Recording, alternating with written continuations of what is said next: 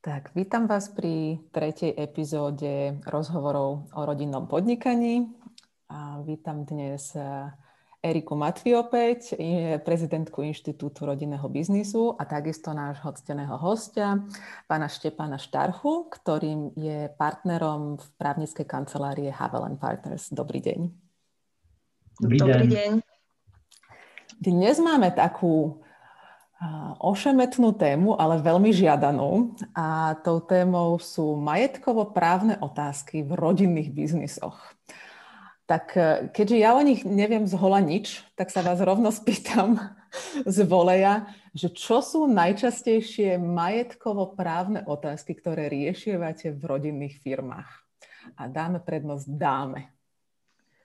No ďakujem. Tak Musím povedať, že majetkovo-právne otázky sú najčastejším spúšťačom toho, aby si rodinné firmy pustili experta do svojich kruhov a častokrát e, majiteľov, s ktorými ja spolupracujem, tak ťaží férovosť a spravodlivé prerozdelenie majetku, kompetencií a práv a takže e, ak nás oslovia, že či im v tomto vieme pomôcť, aby mali kľudné svedomie, že to urobili spravodlivo, tak to je radosť pracovať. E, to, čo tam nájdeme, otvárame, to je už druhá vec, ale je to, je to vždy s dobrým úmyslom. Takže, takže je to otvárač dverí k tomu, aby, aby pustili medzi seba experta.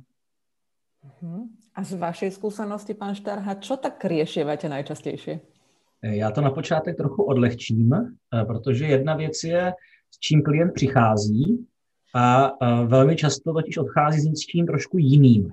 Nám se stává, že klienti přichází s takovým tím požadavkem, já bych chtěl ušetřit na daních, já bych chtěl optimalizovat, ale eh, až během té diskuze eh, si vlastně uvědomí, že nejenže tyto slova v dnešní době už jsou pomalu trestná, poněvadž Tady se mm, poměrně zpřísňují eh, veškeré ty regule, eh, které míří na daňové nastavení podnikání a je to dobře, to samozřejmě zcela dobře. A místo toho často z té diskuze potom odchází s tím, že si uvědomí, že ta pravá potřeba není optimalizovat si daně, ale ta pravá potřeba, kterou vlastně oni potom pocítí, je eh, zajistit právě ten přechod toho majetku na další generace, zajistit to, že ten majetek zůstane pohromadě, nerozdrobí se eh, nekontrolovatelně a také odchází s tím, že vlastně by ten majetek spíše chtěli chránit. Já jsem to trochu nadnesl a odlehčil. Na druhou stranu eh, fakt je ten, že, když to povím vážně, naštěstí eh, pro Eriku, pro nás, pro denové poradce, jak se to prostředí podnikatelské skulturňuje postupně, tak ty požadavky samozřejmě jsou už v menší míře než před pár lety. A dneska o něco více lidé už slyší na to, že asi je vhodné se připravit na nějaký mezigenerační transfer, anebo obecně řešit ochranu svého majetku a jeho strukturaci. Hmm.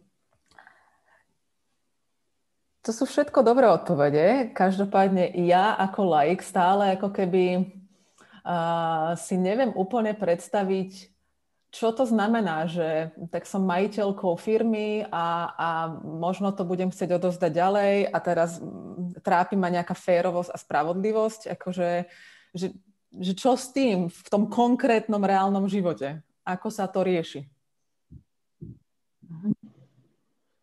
OK. Uh, tak tu predpokladám, že Štepán budeme, budeme sa navzájom doplňať, tak um, spomínané rodinné rady, ktoré ja spomínam celý čas a, a zakladám ich, tak na, na tých rodinných radách e, vlastne tí majiteľia s tým prichádzajú. Niekedy aj prvýkrát to otvorene hovoria tým deťom, že, to, že ich to trápi, že to chcú férovo rozdeliť, že nevedia, ako to majú urobiť, lebo sú tam e, pasívni a aktívni účastníci rodiny a naozaj nevedia si s tým poradiť. Niekedy, keď majú viac firiem, nevedia, e, ako to majú prerozdeliť e, e, tých viac firmičiek, keď je holding a tak ďalej. Takže naozaj ich to trápi a na tých rodinných radách to otvárame. Čiže ja sa ich pýtam tiež ako, ako človek, ktorý sa, ktorý nie je expert tejto oblasti, že čo by potrebovali, čo je ich cieľa, túžba. A potom si k tomu volám samozrejme spolupracujúcich expertov, napríklad ako je Štepán, takže, e, takže tam je potom e, krásny priestor na to, aby dvaja experti, e, každý za svoju oblasť, pootváral tie, tie mm, veci, ktoré potrebujú oni poriešiť. Ako to majú, koho do toho pustia, niekedy e, Štepán zostáva sám s tými klientmi, lebo to sú predsa len citlivé veci a citlivé údaje a tak ďalej. Takže ako čo s tým urobiť? Takže na rodinných radách to otvárame. Hej. A je to veľmi zaujímavé, že, že tiež potom ako keby nevedia, či to majú otvoriť pred celou rodinou, či to majú otvoriť e, e, pred deťmi, či len s manželkou. A to sú tie veci, ktoré e, tam ošetrujeme, lebo to má dopad potom na tie rodinné vzťahy. Štepan, ako to vy máte, keď vy ste sám s nimi? Erika, já to vidím stejně jako vy, s tím, že my se vlastně určitým způsobem doplňujeme, protože já jsem pouhý právník, a my jsme advokátní kancelář, máme i daňaře, ale pořád jsme ti technici, řekněme. A my umíme nastavit různé varianty toho řešení, ale ty varianty nezávisí nebo neměly záviset na tom, co chceme my jako právníci nebo co chtějí daňaři, ale záviset na tom, jak ta rodina interně o tom komunikuje a jaké potřeby identifikuje směrem do budoucna. Podle talentu jejich členů, podle jejich vizí životních a podobně. A to je právě to, do toho vstupuje ta méně formální neprávní rodina, pardon, rovina, Eh, to znamená eh, Erika v rámci rodinných rád a té komunikace, z které potom se ehm, vytříbří, jaké to řešení vlastně má být. Eh, my dokážeme dát paletu řešení, ale ta rodina musí o tom komunikovat a já, když říkám pouhý právník, věřím tomu, že na prvním místě je jasná komunikace v rodině, mezi členy rodiny, užší i širší, o tom, jaké je to kýžené řešení. Protože bez té komunikace vždycky zůstane někdo, kdo bude nespokojený, protože nebyl přizván od toho rozhodování a podobně.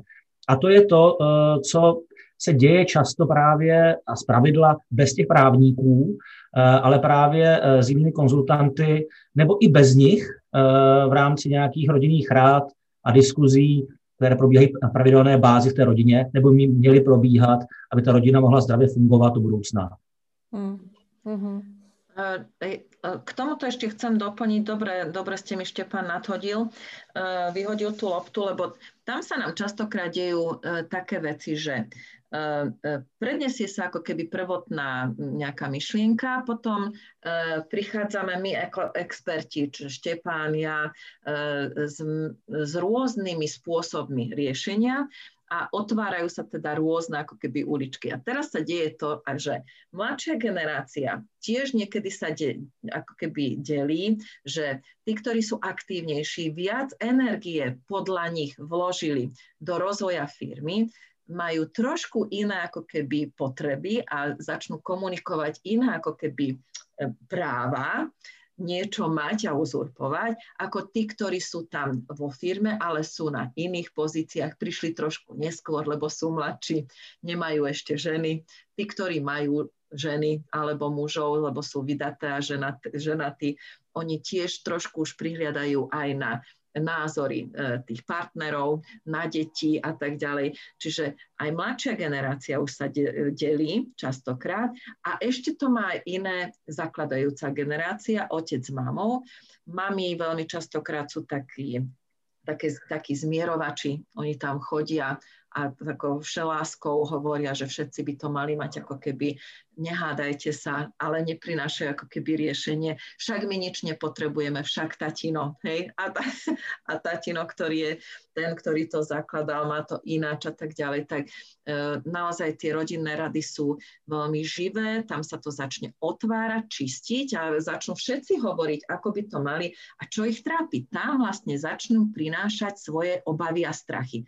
Čiže ja keď som toľko do toho venoval energie, to znamená, že prečo by som mal Hej, to nie je takto spravodlivé a používajú tieto slovička. To je veľmi potrebné, lebo potom Štepán nevie s tým ďalej pracovať, pokiaľ tie emócie sa ako keby nedajú do harmonie, nie sú vykomunikované, lebo tam je také vnútorné napätie a tenzia, že nič nové, čo by tam priniesol Štepán, tam proste nepresiakne.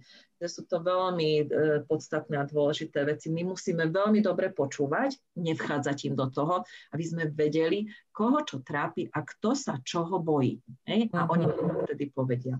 Uh-huh. Tak počujem tam, že oni sa boja toho, že sa to dohodne tak, že to nebude spravodlivé. Uh-huh. Ale takisto tam počujem dve veci, ktoré sa mi zdajú úplne v konflikte.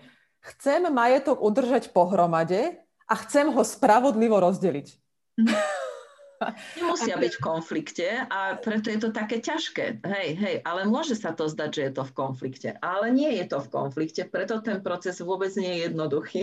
OK, tak um, neviem, či sa to takto dá povedať, ale skúsim dať takú jednoduchú otázku, že z vašich skúseností, z tých všetkých rôznych možností, ktoré tie rodinné firmy majú uh, v tom, ako si to môžu majetkovo právne usporiadať, ktoré z tých riešení sú také ako keby často najpopulárnejšie alebo najvyberanejšie tými rodinami? V zásadě to řešení je poměrně jednoduché a, a odzkoušené generacemi, eh, minimálně generacemi na západ od nás. A to řešení je tradiční holdingová struktura, eh, kdy ta rodina eh, je až nahoře, na vrcholku nějaké pyramidy společností a ta struktura společností je zařazena pod holdingovou společnost, která může být, ale nemusí doplněna různými nadačními nebo svěřenskými fondy, záleží na jejich preferencích, potřebách chránit majetek. Ale každopádně eh, holdingová struktura doplněná nahoře rodinnou ústavou, rodinnou radou, což potom už ta neformální rovina, je něco, co je oskoušené u těch největších světových rodin. Já rád dávám jako příklad eh, známý eh, Volkswagen, eh, který je vlastněný na konci nahoře rodinou Porsche 5, Eh, kdy vlastně oni to přesně takto. Je tu holdingová struktura, pod kterou jsou automobilky Seat, Škoda, Volkswagen a další. Nahoře je tradiční holding a nad tím je eh, nějaký, eh, nějaká forma nadačního fondu, trustu, v které mají ty rodiny ten majetek uložen a nad tím ta rodina zasedá. A tím oni zajistí to, že ten majetek pod tím se jim nerozpadne po těch mnoho generací, a že to řízení vytvář, eh, řeší centrálně eh, přes ten podíl úplně nahoře eh, v tom holdingu, doplněném o ten trust. A tohle je něco, co je oskoušené na západě, jak říkám, po generace. K nám to přichází pozvolna.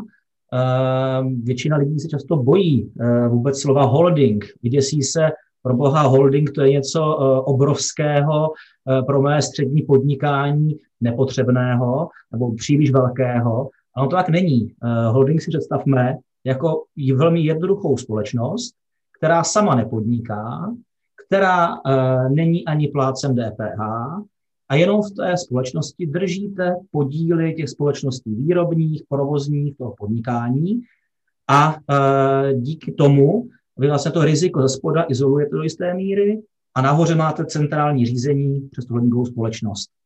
A to je nastavení, které v zásadě na konci dne je základem pro různé varianty těch struktur, doplněné o jiné v případě nástroje na ochranu majetku, doplněné o formální, neformální nástroje.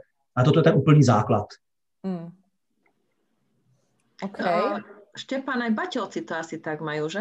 Přesně tak. Uh, Batě je další krásný příklad, který uh, vypovídá o tom, že takto to může fungovat v nějaké velké rozvětvené rodině, která má podnikání po celém světě, ale je to případ, který, pokud se podíváme na československé prostředí, tak vidíme řadu podnikatelů, kteří začínali jako menší a dnes už to mají nastavené tímto způsobem přesně, eh, kdy eh, mají nějakou holdingovou společnost.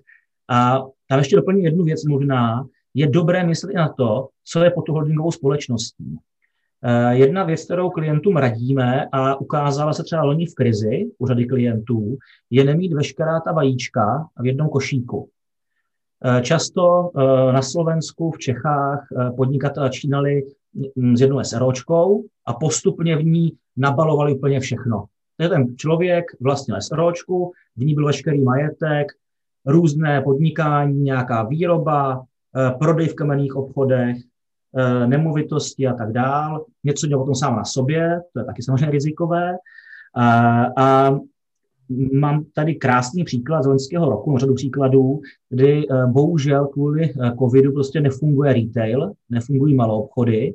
No a představte si, že máte v jedné společnosti svou síť obchodních prodejen i výrobu ta výroba klidně může jet, fungovat eh, na e-commerce a podobně, ale najednou v tom jednom košíku je to druhé vajíčko, které bohužel eh, je trochu znilé eh, a rozbité díky koroně.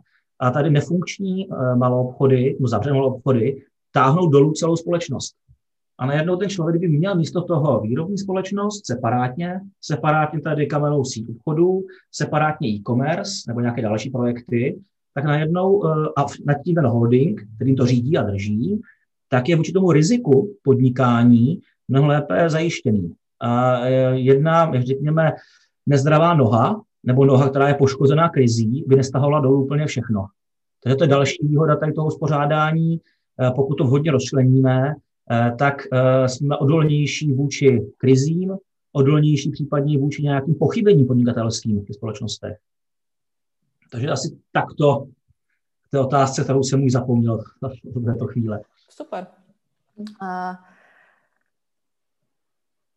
keď toto je najpopulárnejšie riešenie, alebo také, čo vy najviac e, odporúčate, tak e, mňa by zaujímalo, Erika, ako na to tie firmy ako keby reagujú, lebo naozaj je to niečo, čo je relatívne nové v tomto našom stredoeurópskom regióne že, že keď ty im to, keď ty teda, Erika, často riešiš tie emócie s tými ľuďmi, tak akože čo, vlasy dúbkom, že á, holding, čo teraz, tak čo ty na to?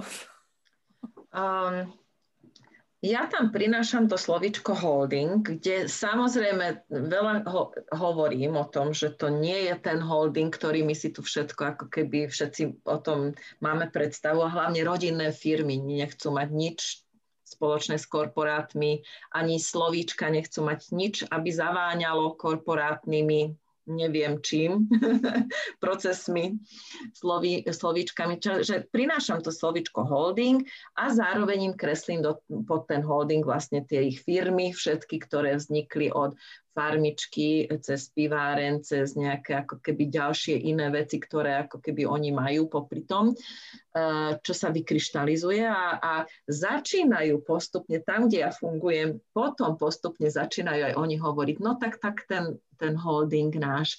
Začína sa im to páčiť, lebo sa im to rozpúšťa s tým, ako to oni predtým mali. No a teraz sa vrátim k tvojej otázke. Tak reakcie sú rôzne. Samozrejme, že tam eh, častokrát e, vidieť, že kto je aký z tých majiteľov, hej, že akým spôsobom e, prináša rozhodnutia a vtedy, keď prinášame niečo nové, tak tam je to zrazu vidno. Niekto si to zapíše a potom ostane ticho a rozmýšľa a povie, na toto sa musím vyspať. Hm? No, nepotrebuješ, Erika, teraz na to odpoveď, že môžeme si to ešte premyslieť. Niektorí hneď tam začnú hovoriť, toto určite, to, toto určite nie, že idú na to bez toho, aby si to e, s kýmkoľvek z rodiny prešli, aby si to predebatili, aby dali tomu čas, aby si k tomu niečo načítali, aby sa porozprávali s kamarátom, ktorý tiež 20-30 rokov podniká, čo si na, o tom myslí a tak ďalej. Tie reakcie sú naozaj, naozaj rôzne. Niekomu sa to hneď zapáči, a hneď povie, že to, to je super, poďme sa o tom rozprávať, niekto si vypýta časť, niek, niekomu tam vybuchnú emócie, potom sa ukludní, väčšinou tie mamy hovoria e, e, ticho buď, porozmýšľame, ešte sa doma o tom porozprávať, takže na tých rodinných radách, keď sa tieto veci otvárajú, hneď je vidno, akým spôsobom e, riešila rôzne ľahšie a ťažšie situácie rodina celá. Takže, mm. takže e, reagujú na to rôzne. E, a čo rodina, to rôzne reakcie. Nemôžem, v tejto oblasti musím povedať, že tam sa tá osobnosť toho majiteľa, zakladateľa veľmi ukáže. Takže sú rôzne reakcie. Ako si to mám predstaviť, že, hm, že ak rodina riadí tú celú svoju firmu a všetky tie svoje firmy a celý ten svoj majetok cez ten holding. Kto by v tom holdingu mal byť a kto by v ňom nemal byť a ako to v tom holdingu ako, ako nástroje alebo firme, ktorá manažuje tie všetky ostatné v praxi by ideálne malo fungovať? Eh, kdo by měl být vlastníkem, anebo tím, kdo je eh, jeho statutárním orgánem a je oprávněný jednat? No oboje, oboje, hej, my máme zaujímali. Tak samozřejmě tím, kdo eh, by měl být oprávněn jednat v tom holdingu a zastupovat jej, by měla být ta hlava rodiny a ti členové rodiny, což jsou jakoby aktivně činní v tom podnikání. Zatímco ti příbuzní, kteří prostě Eh, nejsou aktivní v tom biznise, ale zasloužili si nebo zaslouží si mít majetkovou účast, jsou pouhými společníky, pouhými v úvozovkách, společníky, akcionáři toho holdingu a eh, drží tam podíl eh, s tím, že rozsah těch lidí, kteří mohou držet podíl, je různý, co často vydáváme u klientů a je to nějaké řešení jedného požadavku klientů. Ten požadavek je ta nerozdrobitelnost majetku, Eh, tak eh, tam často bývají společníky, akcionáři eh, holdingové společnosti, pokrevní příbuzní toho zakladatele. Protože tady jedna, tomu říkáme za šlechtický standard u nás, a je to vlastně něco, co bylo ve středověku. Vemte si, kdo dědil hrad panství, potom knížeti. Vždycky jeho buď to nejstarší syn, ale hlavně, nebo i dcera v některých krajinách, ale vždycky po pokrevní linii. A bylo to proto, aby se majetek nerozpadl a držel se prostě v té rodině, navzdory třeba nějakým eh, odlukám, manželství a podobně. A řada podnikatelů to vidí eh, stejně a já si jim nedivím, protože eh, slovenské dědické právo je poměrně, řekněme, neúplně progresivní v možnostech, jak nechat ten majetek dohromady v pokrevní linii. Takže cesta je právě umožnit držet ty podíly na holdingové společnosti pokrevním příbuzným, aby se to ten rodinný majetek nadále dostával dál a nestalo se to, že v případě nějaké odluky eh, dojde k tomu, že vlastně ten majetek skončí u potomku úplně někoho jiného, mimo tu, mimo tu úzkou rodinu. To není určitě nic proti jako příbuzným. Já, já znám řadu případů mužů i žen se přižení do nějaké rodinné firmy, nemají žádné zlé úmysly, a pokud se dobře komunikuje, tak to většinou všichni pochopí, eh, proč to takto je. Protože, já říkám, dědické právo funguje tak, že se může stát to, že najednou by tam byly společníky úplně cizí lidé a úplně cizí děti, co se nikdo nechce. Takže tak to asi ve zkratce. Uh-huh, uh-huh.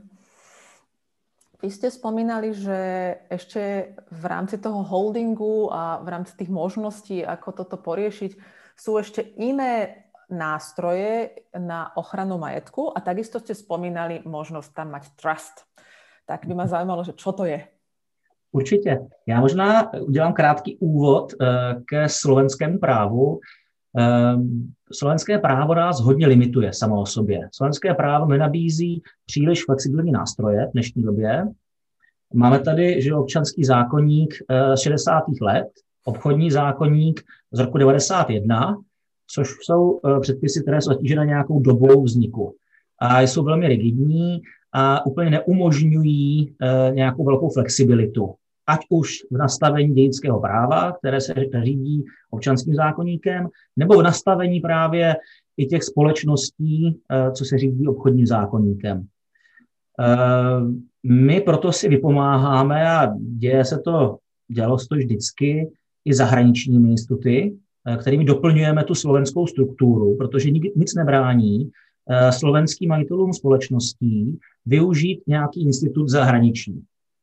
To znamená, oni mohou využít bez problému například rakouské nadační fondy, štiftungy, eh, mohou využít trusty z UK, mohou jít do Liechtensteinska, využít tamní úpravu trustů, to znamená, mohou jít do zahraničí.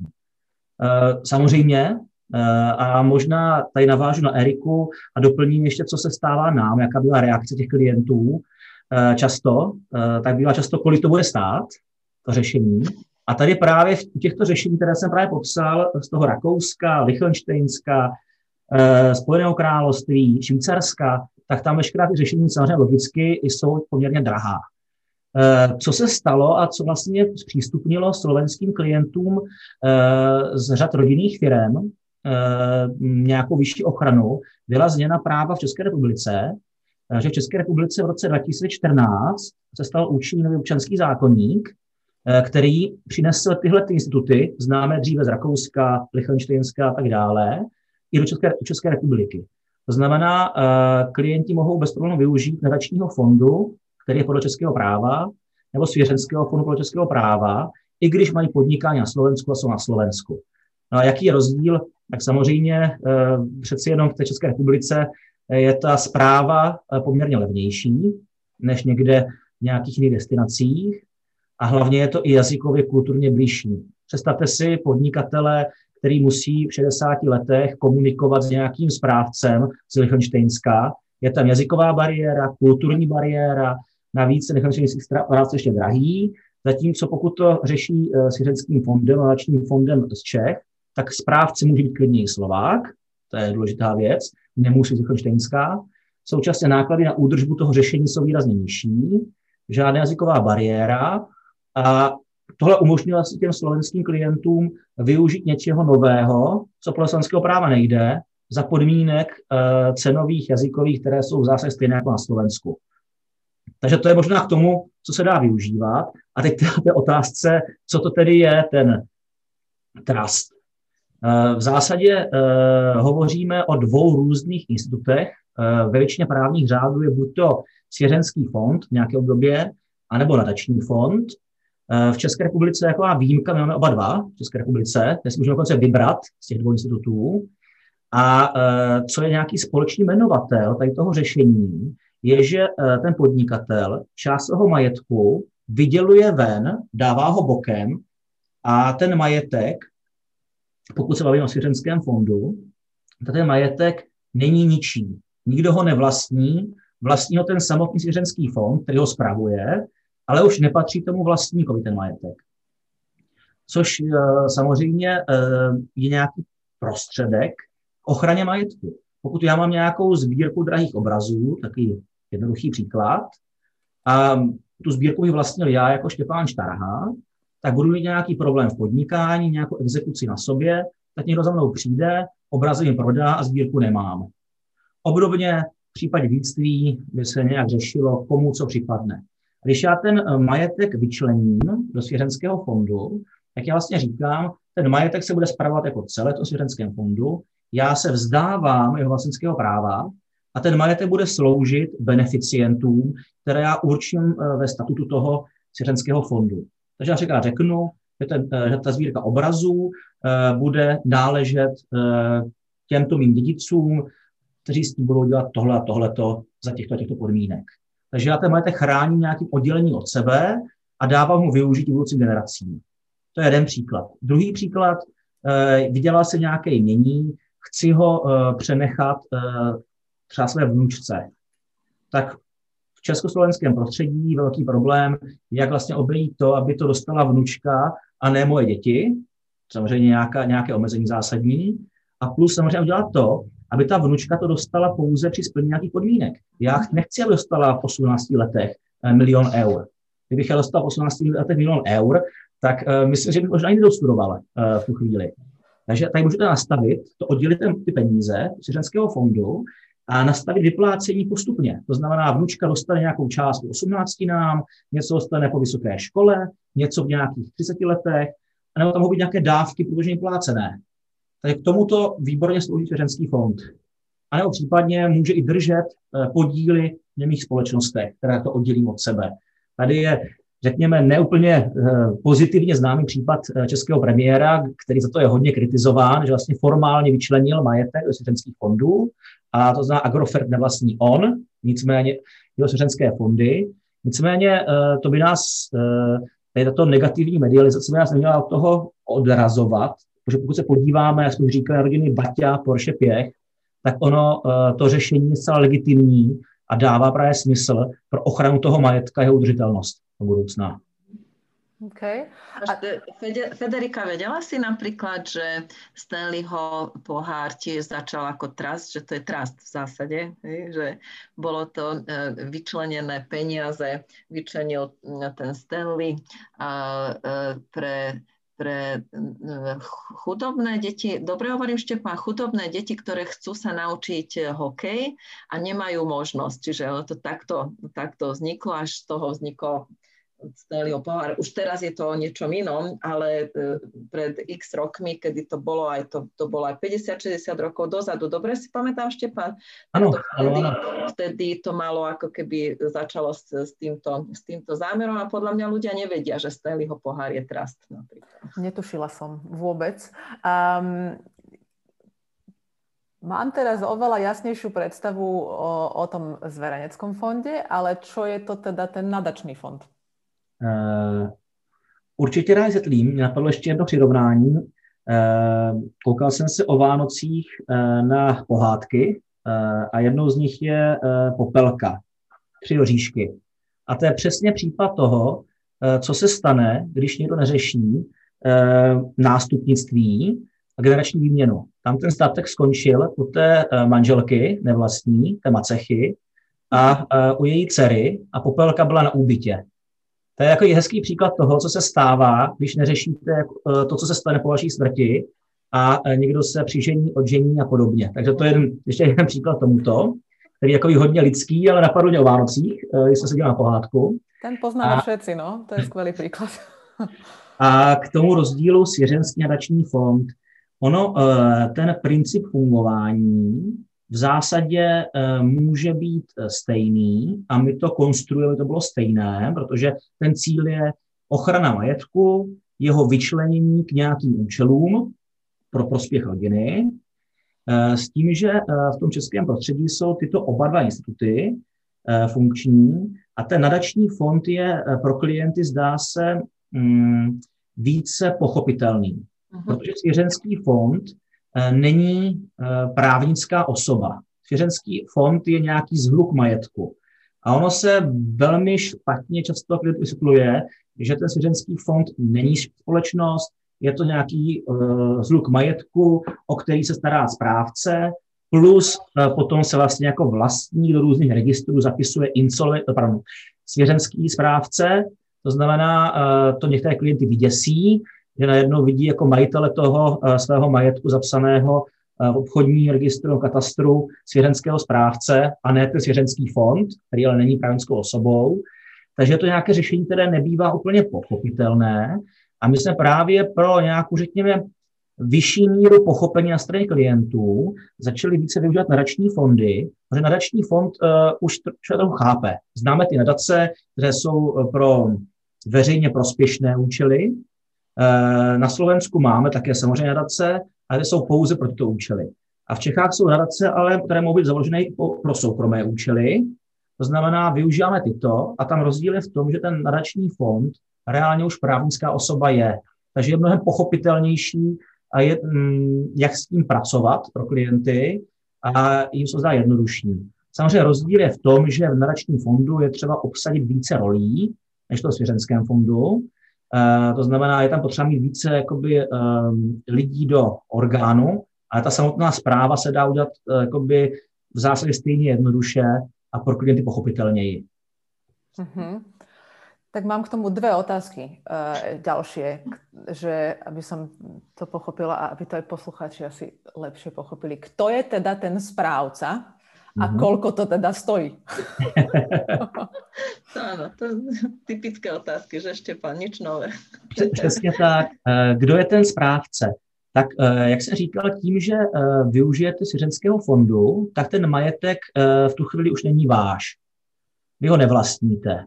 Ale někdo si ten majetek musí starat a rozhodovat o tom, jak s ním bude nakládáno, obhospodařovat ho, rozvíjet ho. To znamená, ten zakladatel eh, v tom statutu jmenuje někoho, nějakou osobu, člověka, upozorňuji jiné společnost, eh, tím správcem a ten správce potom řídí statutem eh, toho svěřenského fondu a podle něho dává ty dávky třeba těm obmýšleným dětem, vnukům a stará se obecně o ten majetek. Že to je někdo, pokud si představíme analogii v korporátním světě, tak je to, by to byl jednatel, který jedná za společnost, jako na těl, ale tady říkám, není to právnická osoba, je vlastně někdo, kdo obhospodařuje ten majetek podle daných pravidel. Okay. Koľko to stojí, bola druhá otázka. Koľko to stojí? To je nejčastější otázka. Uh, ono to v zásadě nemusí stát nic, protože tím insol, uh, pardon, přek, přeřek, svěřenským správcem může být uh, úplně kdokoliv, jakýkoliv člověk. To znamená, uh, klienti velmi často volí uh, někoho ze svých blízkých reálně, nebo nějakého důvěrníka. Obecně řada klientů, kterým pracujeme, má i nějaké jiné advokáty, než jsme my, protože s někým pracují prostě 25 let a my pomáháme například jenom nastavovat tu strukturu, tak využijí jako toho správce eh, tady toho svého starého advokáta, který mají důvěru. To znamená, je to musí někdo, v koho má ten zakladatel důvěru, eh, že mu svěří tu odpovědnost. Ale může to být někdo, koho si ani nemusí platit ten zakladatel. Takže to nemusí být nutně placená funkce, respektive nějaká drahá funkce, eh, s tím, že ten samotný provoz, kolik stojí, představte si, že máte nějakou společnost, nějaké SROčko, tak roční náklady za zprávu eh, odpovídají prostě zprávě nějakého velmi jednoduchého SROčka. To znamená, musíte samozřejmě vést účetnictví a tyto věci, to je nějaký ten náklad, co tam je, ale to je v zásadě všechno. Mm-hmm. Takže já vždycky klientům říkám, že to není drahé řešení a to řešení eh, obecně, pokud se bavíme o té holdingové struktuře, když ji nastavujete, tak její pořizovací cena Eh, se klientům eh, vrátí na nějaké úspoře v horizontu dvou let.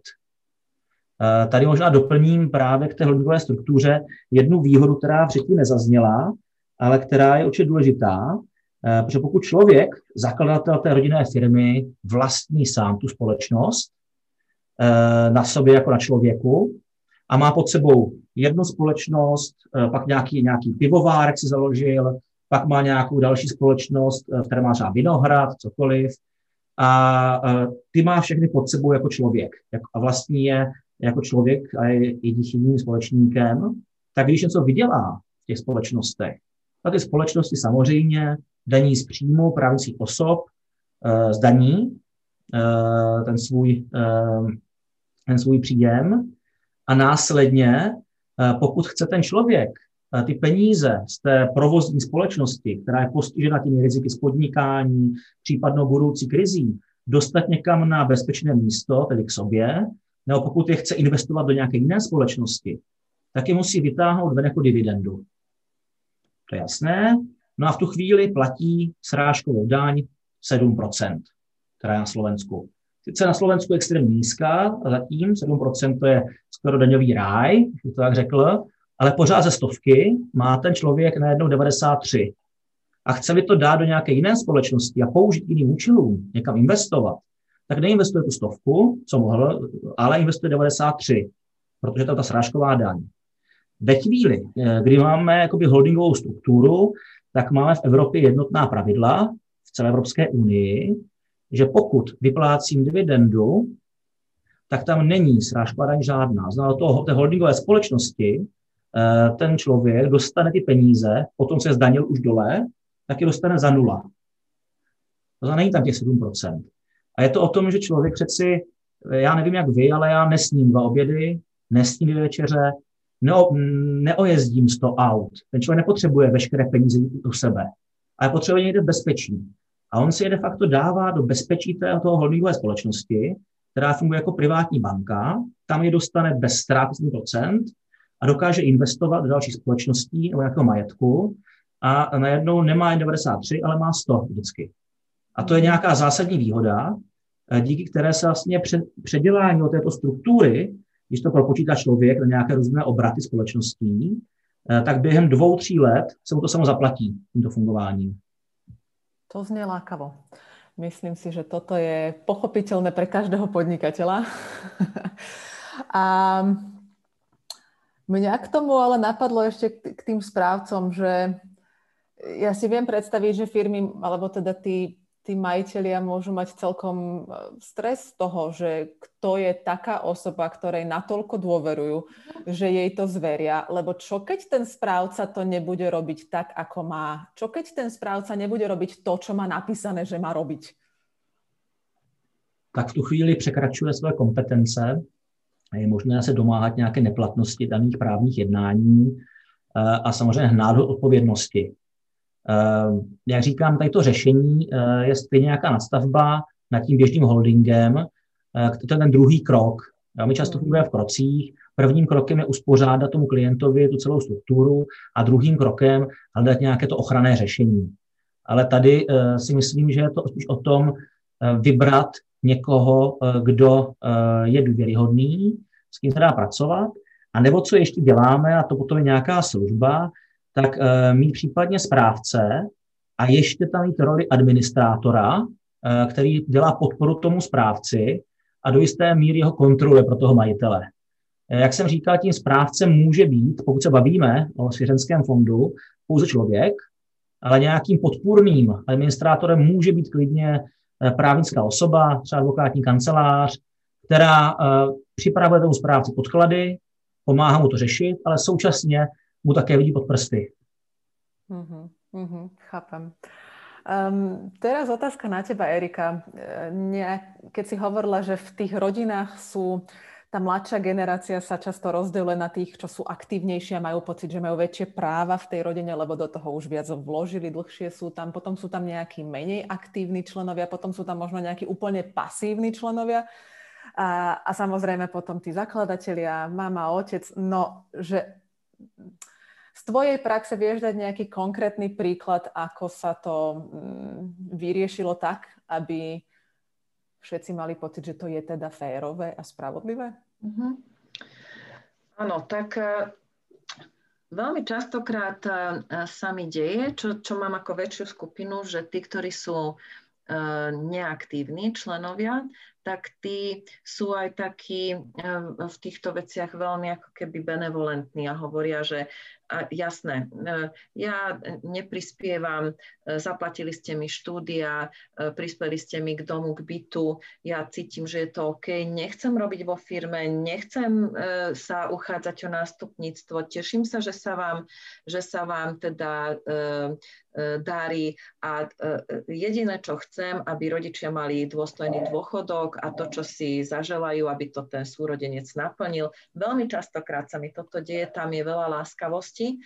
A zároveň niekedy sa deje to, že ak to, to je k tým, ktorí nie sú, nie sú aktívni v rodinných firmách. Toto sa mi tam objavuje, veľmi som vždy za to rada. A, a to, čo e, teraz niekedy riešime v, v niektorých rodinných firmách, je, že jedno jeden, jedno dieťa je viacej aktívne a má vnútorne pocit, že prinieslo viacej štruktúry, viacej systému, začína e, dávať nejaké ako keby e, procesné hranice tej firme, čiže tá firma podľa neho začína byť hodnotnejšia, nie je už taká ako keby v úvodzovkách taká jednoduchá, intuitívna, garážová, že každý ide s bankomatovou kartou, vyberie si mama, otec peniaze ako potrebujú, e, zrazu aj bločky sedia v účtu účtovníctve a tak ďalej. A keď napríklad e, takto fungoval súrodenec s rodičmi a teraz prišlo e, ďalšie dieťa, ktoré tomu prináša ako keby systém a štruktúru, tak má vnútorne pocit, že začína pridávať pridanú hodnotu tej rodinnej firme a začína si uzurpovať ako keby iné práva na to, že by to malo byť prerozdelené ináč, však keď odkedy je on tam, odtedy toto a toto. No a tam je to naozaj potom o tom, že v, ja, ja postupujem následovne. Na rodinných radách to otvárame, ja veľmi rýchlo mapujem, kto kde sa nachádza v tých uh, pocitoch krivdy, v akých strachoch tam je a hľadám spoločný pozitívny úmysel, lebo vždy to tam je, to tam vždy odznie, že teda z akého dôvodu to takto každý jeden z nich má a oni sa tam stretávajú, to, že aby rodičia, keď pôjdu na dôchodok, aby sa mali dobré, aby sa zabezpečila tá kontinuita. No a potom si vyberám vlastne z tej rodiny rodinných príslušníkov, ktorí eh, by mali spolu so sebou rozprávať. Alebo s, s jednotlivcom, alebo s dvojicou. A do ďalšej rodinnej rady vlastne komunikujem a rozoberám individuálne alebo s tou danou dvojicou to, čo tam je, z akého dôvodu a do akého kompromisu môže i, alebo chce ísť tak, aby ten kompromis nebol kompromisom, lebo to nie je win-win, ale aby sa potom stal ako keby akceptovateľným návrhom pre všetkých. Čiže tam sa potom pracuje s číslami, pracuje sa tam s právami, pracuje sa tam s vnútornými ako keby očakávaniami, právami. Ja mám právo také, také, tí deti tam, alebo tí rodičia tam naozaj dávajú prísne, ťažké slova Takže medzi dvoma rodinnými radami potom pracujem s nimi, aby prišli na ďalšiu rodinnú radu už uh, ako keby so, s vypočutými a so spracovanými vnútornými ako keby tlakmi a vypustenými. Takže potom tie ďalšie rodinné rady sa už nie sú ako keby v iných, v iných nastaveniach. Mm-hmm. Neviem, mm-hmm. či som ti odpovedala na otázku. Odpovedala som ti na otázku. Myslím, že hej, a ja mám k tomu zase v hlave asi 350 ďalších otázok, ale vzhľadom na čas uh, si myslím, že to gro takého ako keby úvodu do majetkovo-právnych otázok, ktoré ťažia uh, rodinné firmy, sme asi prešli. Tak uh, ak budú mať posluchači nejaké konkrétne otázky, tak budeme radi, ak nám ich pošlete, či už cez Facebook alebo mm, cez, cez e-mail uh, info.irbslovensko.sk a radi potom zorganizujeme ďalší diel, kedy budeme odpovedať na konkrétne otázky posluchačov. Každopádne v tomto momente vám veľmi pekne ďakujem. Pán Štepan Štarha z Havel Partners a Erika Matví z Inštitútu rodinného biznisu Slovensko. Moje meno je Federika Plesník a okrem toho, že som Erikinou kolegyňou, som dneska bola laickou moderátorkou. Ďakujeme veľmi pekne. Majte Štepan, ďakujem, pekne. že ste prišli. Ďakujem pekne. Ďakujem za pozvání. Všetko dobré, pozdravujeme všetkých.